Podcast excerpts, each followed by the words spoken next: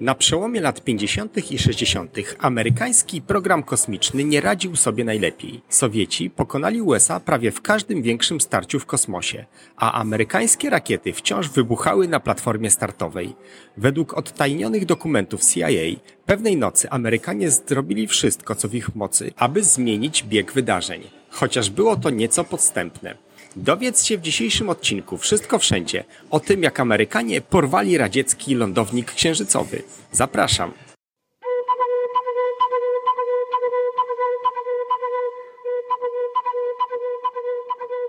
Dzisiejszy podcast muszę także nagrać w lobby hotelu, dlatego w tle możecie słyszeć ciekawą muzykę. Mam nadzieję, że jest to przyjemne urozmaicenie formy, w której nagrywany jest ten podcast.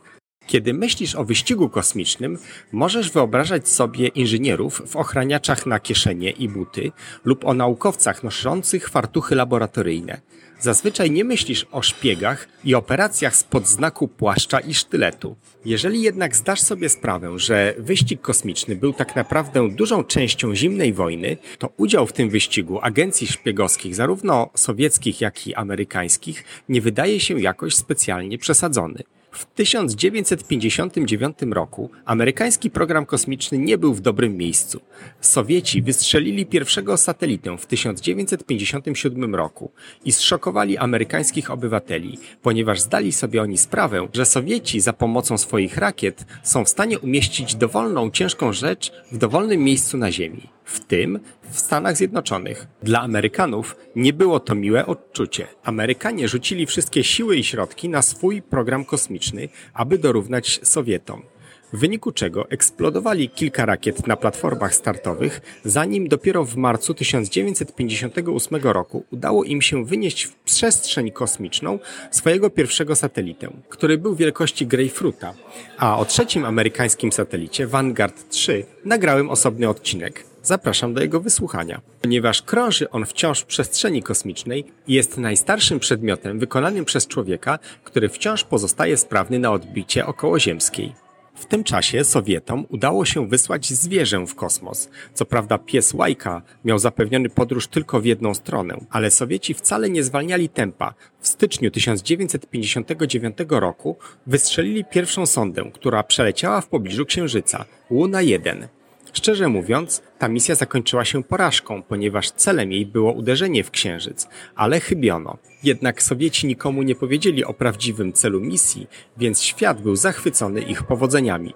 We wrześniu 1959 roku Sowieci wysłali pierwszy obieg, który uderzył w Księżyc, Lunę 2. Trudno byłoby powiedzieć, że wylądował on na Księżycu, ponieważ tak naprawdę się po prostu o niego rozbił i został zniszczony. No ale było to już na Księżycu.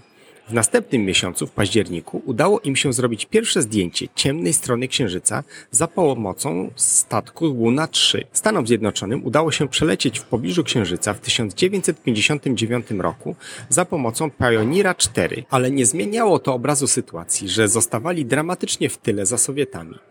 To, czym się zajmiemy w dzisiejszym podcaście, zostało zweryfikowane i opublikowane na stronie internetowej amerykańskiej agencji wywiadowczej CIA. Znajdują się tam dokumenty, które opisują bardziej szczegółowo to wydarzenie. Niektóre szczegóły zostały usunięte z odtajnionych dokumentów, ale sedno tej historii jest prawdziwe. W 1959 roku Związek Radziecki zorganizował wystawę w wielu krajach, prezentując swoje osiągnięcia gospodarcze i naukowe. Ponieważ wystawa była oczywiście otwarta dla publiczności, CIA wysłała tam swoich ludzi, aby ją obejrzeli. Kiedy wystawa miała miejsce w Paryżu, agenci CIA zauważyli coś, co wydało im się dziwne i nieprawdopodobne. Sowieci mieli jako część prezentacji wystawę o swoim lądowniku Luna. Nie było to zaskakujące, biorąc pod uwagę niedawne sukcesy, jakie Sowieci odnieśli w swoich misjach księżycowych. Zaskakujące jest to, że Sowieci mieli to na wystawie. Nie wyglądało to jak model. Agenci CIA doszli do wniosku, że jest to w rzeczywistości działająca wersja prawdziwego lądownika kosmicznego i część jego systemu napędowego. To zaskoczyło wielu analityków CIA. Z pewnością Sowieci nie wystawiliby działającej wersji sondy na widok publiczny. Jednak spostrzeżenia agentów były jednoznaczne. Prawdopodobnie Sowieci wystawili na pokaz działającą wersję sondy Luna ze wszystkim oprócz silnika. CIA chciała się temu przyjrzeć bliżej. Przyjrzeć znacznie bliżej. Obserwując wszystkie procedury bezpieczeństwa podczas wystawy w Paryżu, agenci zdali sobie sprawę, że nie będą mogli przyjrzeć się bliżej, tak jak chcieli, sądzie podczas wystawy, ponieważ była ona pod 24-godzinnym nadzorem. Jedyną szansą był transport, albo w trakcie transportu kolejowego, albo w trakcie transportu ciężarówką. Pierwotny plan zakładał, że wagon towarowy, w którym znajdował się lądownik, zostanie oddzielony od reszty pociągu i przewieziony do oddzielnego obiektu, gdzie będzie można go sfotografować, a następnie podłączyć z powrotem do pociągu. Nie dysponowano jednak środkami, które pozwoliłyby wykonać ten plan, więc następną opcją była próba uzyskania dostępu do sądy, gdy była ona transportowana ciężarówką pomiędzy halą wystawową a stacją kolejową. Całą akcję przygotowano i przeprowadzono podczas wystawy w Meksyku. CIA dowiedziała się, że strażnik na wystawie będzie odnotowywał wszystko, co będzie przywożone na stację kolejową, ale nie będzie miał możliwości ani skontaktowania się z ludźmi na wystawie, ani harmonogramu, kiedy rzeczy miały przybyć. Zasadniczo, tak długo jak coś było odhaczone, gdy wyjeżdżało i meldowało się, gdy dotarło, istniała duża szansa, że nikt się nie zorientuje, co działo się po środku. Podczas gdy eksponaty były ładowane na ciężarówki w Meksyku, CIA przekopiła jednego z kierowców. Upewnili się, że jego ciężarówka będzie przewozić właśnie sondę Luna. Gdzieś w połowie dystansu pomiędzy wystawą a stacją kolejową ciężarówka zjechała na pobocze. Kierowca wysiadł i wsiadł nowy kierowca. Pierwotny kierowca został zabrany na noc do fajnego hotelu, gdzie otrzymał ładny pokój, smaczny posiłek i nie tylko. Agenci CIA zarzucili swoją plandykę na skrzynię ciężarówki i poczekali pół godziny, aby upewnić się, czy nikt ich nie śledzi a następnie udali się na złomowisko, które wynajęli na cały wieczór. Skrzynia zawierająca sondę Luna miała dostęp tylko od góry.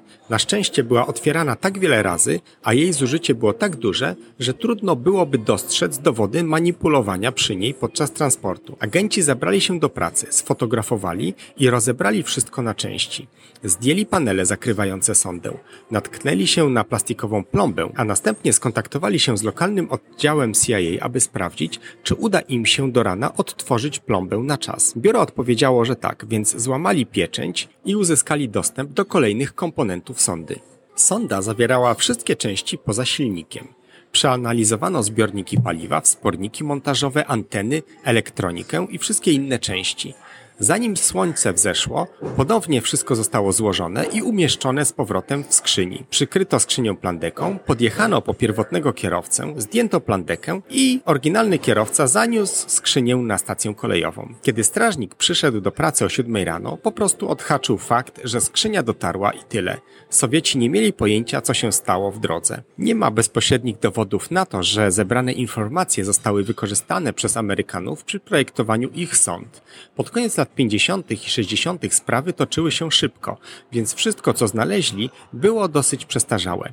Dało to jednak Amerykanom lepszą ocenę tego, jakie były radzieckie zdolności startowe. Określając masę sondy, a następnie masę, gdy zbiorniki były załadowane paliwem, mogli obliczyć możliwości ciągu radzieckich rakiet. Operacja ta została bardziej przeprowadzona z powodów wojskowych niż na zlecenie NASA, ale pokazuje, jak ważny był wyścig kosmiczny dla historii zimnej wojny. Mam nadzieję, że zainteresowała Was ta szpiegowska historia. Ja zapraszam już jutro na więcej faktów o wszystkim, wszędzie. Zapraszam na następne odcinki. Bądź ciekawy!